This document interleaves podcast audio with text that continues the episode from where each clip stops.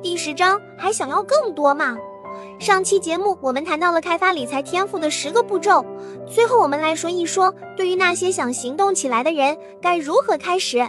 作者提出了5个建议：停下你手头的活，评估一下你的行为是否有效，不要做无用功，找一些有意义的事情去做。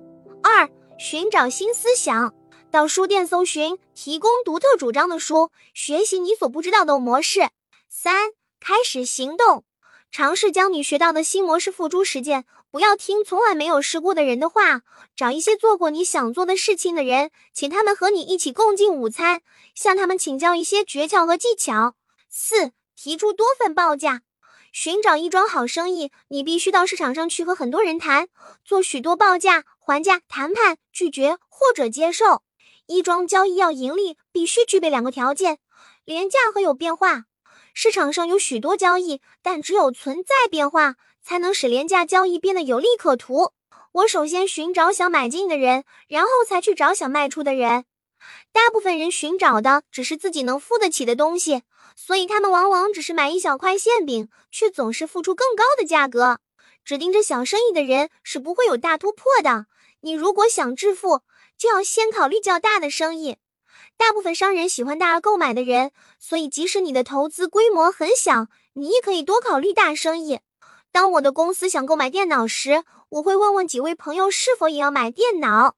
接着我们到不同的零售商那里进行谈判，尽量压低价格。我也以同样的方式买卖股票，小规模投资人倾向于采取小规模动作，因为他们思考的范围太狭窄，总是单干，从不协同作战。5、学习前人的经验，行动的人总会击败不行动的人，在你得到财富回报之前，必须先行动。在本书的最后，作者讲述了一个例子来说明如何运用财商，而不是凭借辛苦的工作来支付孩子接受良好教育的费用。1991年，作者的一位朋友发现存钱供4个孩子上大学非常困难，那时凤凰城房地产市场一片萧条，作者就建议朋友拿出一部分资金来购买一处房产。他们找到一处房子，房主要价 10.2 万美元，但他们报价 7.9 万美元，房主立即接受了。房主的债务为 7.2 万美元，因此朋友只需要支付7000美元。房主一搬走，朋友就将房子租了出去，除去支付的所有费用，包括抵押贷款利息，每月还有125美元进账。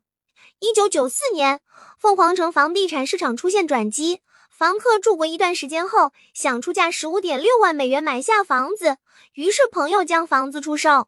一时之间，他拥有了大约8万美元来投资。不到3个月，朋友就开始收到每月将近1000美元的收入。他把这笔钱再投入到大学共同基金中去，就这样他轻松地实现了目标。只有工作才能赚钱的思想，是在理财上不成熟的表现。金钱是一种观念，如果你想要更多的钱，只需要改变你的思想。任何一个白手起家的人，都是在某种思想的指导下，从小生意做起，然后不断做大。投资也是如此，起初只需要投入一点钱，最后增长到很大数额。你的想法决定着你能获得什么。让金钱为你辛勤的工作，你的生活将会变得更轻松、更幸福。所以，更聪明而不是更安全的去投资吧。上天赋予我们每个人2样伟大的礼物：思想和时间。你可以用这2件礼物去做你愿意做的任何事情。每1美元到了你的手上，只有你才有权决定自己的前途。投资于你的头脑，学习如何获取资产，富有将成为你的目标和未来。努力赚钱，控制支出和负债，积累财富。先投资自己的大脑，广泛的学习以提高财商和理财能力，从而能够判断一项交易的好坏。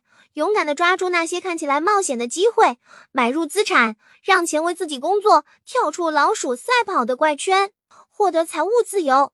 当然，由于社会环境不同和历史局限性，照搬书中的做法可能并不是很恰当，但是其中的思维方式仍然值得我们学习。